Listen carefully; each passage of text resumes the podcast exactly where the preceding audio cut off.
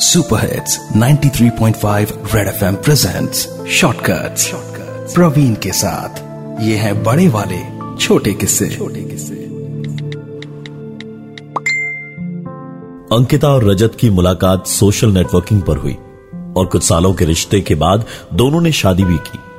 दोनों के रिश्ते की सबसे खूबसूरत बात यह थी कि आज भी वो जब आसपास न होते तो एक दूसरे से बातचीत करने के लिए सिर्फ़ सोशल नेटवर्किंग का ही इस्तेमाल करते रजत ने अपने सपने में भी नहीं सोचा था कि अंकिता इतनी जल्द उसे छोड़कर चली जाएगी। अंकिता की मौत के बाद रजत डिप्रेशन में चला गया था कि तभी एक रात एक मैसेज आया और मैसेज अंकिता के प्रोफ़ाइल से था। ये देखते के साथ ही रजत चौंक गया और उसने पूछा, तुम कौन हो?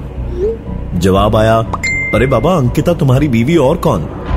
रजत को विश्वास नहीं हुआ, पर उसके बाद अंकिता के प्रोफ़ाइल से कुछ ऐसी चीज़ें लिखी गई, जो सिर्फ़ अंकिता को ही मालूम थी।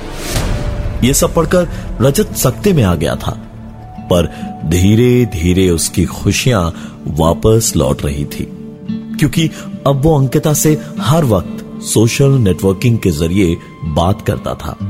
कोई उसे समझाने की कोशिश करता तो वो उनसे कहता, मेरी अंकिता ना ज़िंदा है, ठीक है? प्लीज़ डोंट इंटरफेयर तंग आकर उसे बहला फुसला कर जब उसके मम्मी पापा साइकेट्रिस्ट के पास ले गए। तो उसने बताया कि रजत ही अंकिता की प्रोफ़ाइल से खुद को सवाल करता है और जवाब भी देता है। और अगर हमने उसको ऐसा करने से रोका तो शायद रजत को आप हमेशा हमेशा के लिए खो देंगे।